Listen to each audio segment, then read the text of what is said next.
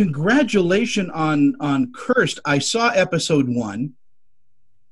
I can't wait to see episode two and and the rest. But what a what a great pace to this! What a great way to set up characters, bringing us into the Arthurian legend. Uh, you know, from a really different perspective. Is that what attracted you to this per, uh, project? That is one of the one of the main reasons that I really wanted to do this project. Yeah, you know, knowing like I think pretty much all of us know the Arthurian legend. Uh, I was excited that we were going to be taking this fresh perspective and and and focusing on you know the Lady of the Lake. And so yeah, I loved that aspect of the project. Uh, and and it's coming at the right time. I think I, I think we need uh, more and better entertainment that is legendful that young girls can go wow you know i can do that. I you know i've got power in me. So i think it really underscores that as well. Plus it's a lot of fun. That's great. I think both of those things are what we were after you know. I know you know as a as a i remember being a, a young woman and and i think i would have just killed to be able to see something like this. You know, so I'm excited for for young women all over to to take a look and hopefully see a bit of themselves in in Nimue, and thrilled that you think it was a lot of fun because that's what we were after too. Well, it really is. I mean, you know, you're you're you're experiencing characters in a brand new way and kind of a. Um, you know, it's never been done quite like this before. You know, it's always been Arthur, the Pendragons, but never about the woman who wields the sword, basically. That's right. You know, I think again, you know, I, I loved the King Arthur legend and you know, I've watched Excalibur a million times and you know, you think you know these characters and and I love that Tom and Frank really went in there and just thought about, you know, what about the Lady of the Lake? Why why can't we sort of take her narrative and and follow her journey. So yeah, I I, I think it's um, I was excited. You know, as as a director on something like this, because this is special effects heavy, it has to have great acting in it. By the way, Katherine uh, Langford is is amazing. Um, but you also have to balance that with you know what the, what the viewer wants. So, do you storyboard everything before you shoot? You know, I love prep. I, I feel like I'm, I'm a, a, happy nerd in that land, you know, figuring it all out, having all the conversations with all the department heads, coming up with, you know, all the ideas and then narrowing it down. And, and many sequences, yes, are storyboarded. Like in that first episode, you know, all of the big sequences, everything is shot listed. I think for me, really preparing because there's so many moving parts.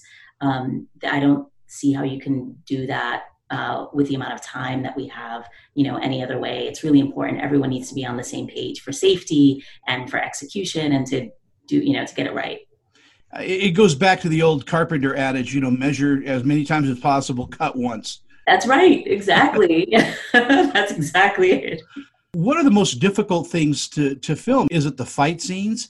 Is it the mixture of human and cgi what's what's hardest for you you know, I think um, it depends. I think they pose their own their own challenges, and I think the more moving parts again, the more elements, the more you need to be prepared, and I think the more challenging. So the fight sequences, maybe a fight on its own um, would pose its own challenges. But if you have a fight sequence and then you're involving animals and fire and smoke, then I think it becomes you know ex- an extra, extra challenge because you need to make sure that you're crossing all your T's and dotting your I's and that it all feels organic. And then the scenes that involve practical elements and CGI elements and visual effects, those are very challenging because you want to make sure that you're shooting it in a way that when you get into post production, uh, your final vision will, will mesh and make sense. So I think both of those are their own challenges. Doing a pilot you know directing the pilot. You're setting the pace for the whole series. Uh, was it was it your idea for the transitions going into that kind of old look? I, I i i don't know exactly how to explain it. It's like a painting uh, you know and transitioning to to the real world in from that. Yeah you know what? I have to tell you that came later on in in the process. And I, I maybe I think I can't even remember if we were still shooting, but um, you know Frank Miller obviously everyone is we were so we're such fans of his work and being able to collaborate with him on this. He's our executive producer who created this world. Mm-hmm. And so we kept thinking about ways that we could infuse the world with his elements mm-hmm. and his style.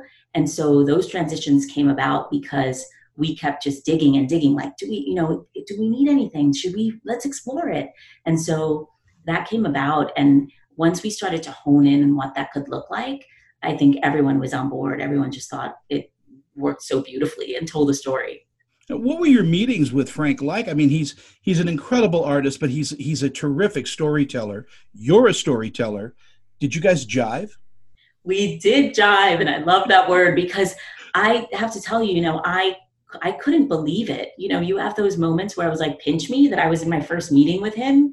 And he was like a kid in a candy store. He was so excited he you know i was throwing out ideas and films that i loved and he loved and we just really meshed from the very beginning till now and those were some of my favorite sort of memories of these last couple of years just sitting in a room with him or you know i, I was in new york i got a chance to be in his studio and wow. see his work and yeah he's just so open and really wants you know just super excited about great ideas so yeah it was it was really you know just an amazing relationship to to be involved with him.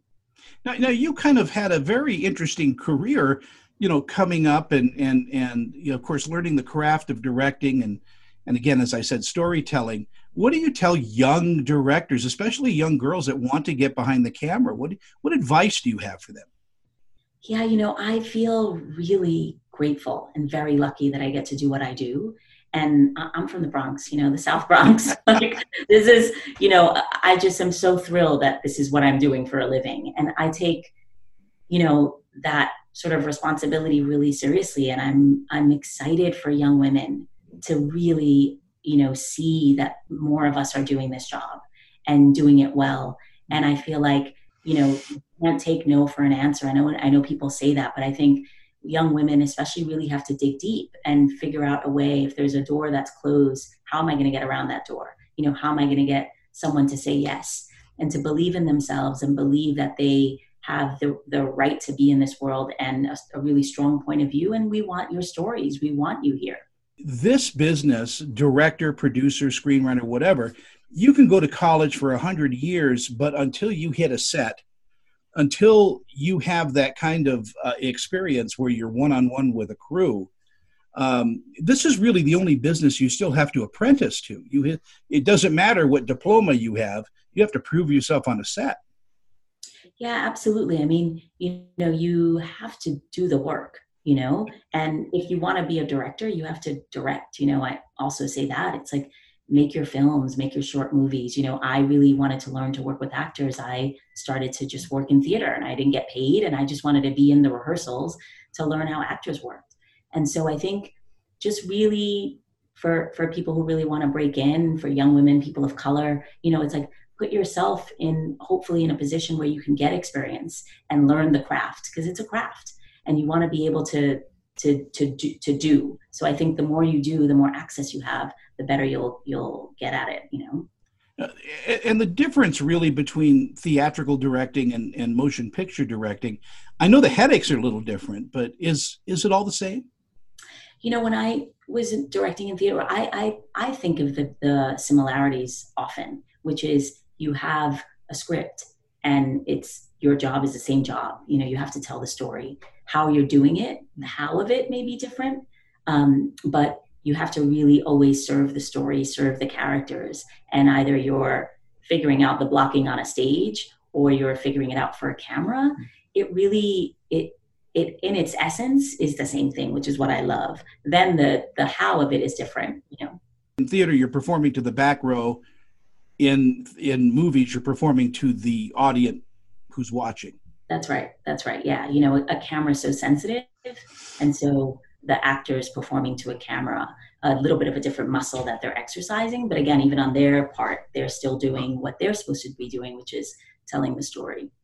Who, who are your heroes in directing? Or who do you bring to bear when you're on set? Oh, such a great question. I have so many directors that I really um, admire. Uh, you know, many, many from our sort of iconic, you know, heroes of cinema. You know, I'm a New Yorker. That's Martin Scorsese. Uh, you know, like say that, say that in genuflect. Yeah, what what can I say? Um, to you know, everyone, Patty Jenkins. You know, I think she's an incredible filmmaker. I'm thrilled. I love Ava DuVernay is doing some beautiful work. She's such a great storyteller. So yeah, I have many, many, many directing heroes. It's such a pleasure to talk with you. Uh, and as we wrap up again, it's cursed. It's on Netflix. How is Netflix treating you? Are they uh, they good people? Oh, it's been great. It's great to work for Netflix. Uh, yeah, I, I watched so many shows that I still can't believe I've I've gotten an opportunity to work there. It's been pretty pretty great. And, and I noticed in the resume you you directed a uh, Longmire, uh, one of my favorite shows, and it has one of my favorite people in it. One of my good friends, Katee Sackhoff. Uh, she's love Katee Sackhoff. Love her. Yeah, I did two episodes of Longmire, and she is wonderful, amazing actor, amazing actor, and so great. Oh, I love that you you mentioned Katee and Longmire. Uh, yeah, and she's uh, she's just a doll. She's just a generous human being, and I I owe her I owe her more than I can say. Uh, but anyway, yeah, congratulations on Cursed. Are you going to return uh, to the series and, and do some more directing when it goes into season two or three, or is it just a ten episode uh, arc? You know, I I hope we'll have we'll wait and see. You know, we'll wait and see. And yes, uh, it would be wonderful always to revisit the characters. Yeah. All right. Well, thank you so much. If you're ever in Utah, you come look me up and, and dinner's on me. Oh, thank you very much. Such a pleasure. Really appreciate it. Thank you. Thank you. This celebrity interview is sponsored by. I'm Annette Savarella with Pia Anderson Moss Hoyt, Utah's leading entertainment law firm, serving clients nationwide. We provide solid, attentive representation focusing on minimizing risk, reducing cost, and protecting the reputation and privacy of our clients. Our goal is to provide you with the legal representation you need to make the right decisions and to protect you and your creative works. Call or email me for a free consultation.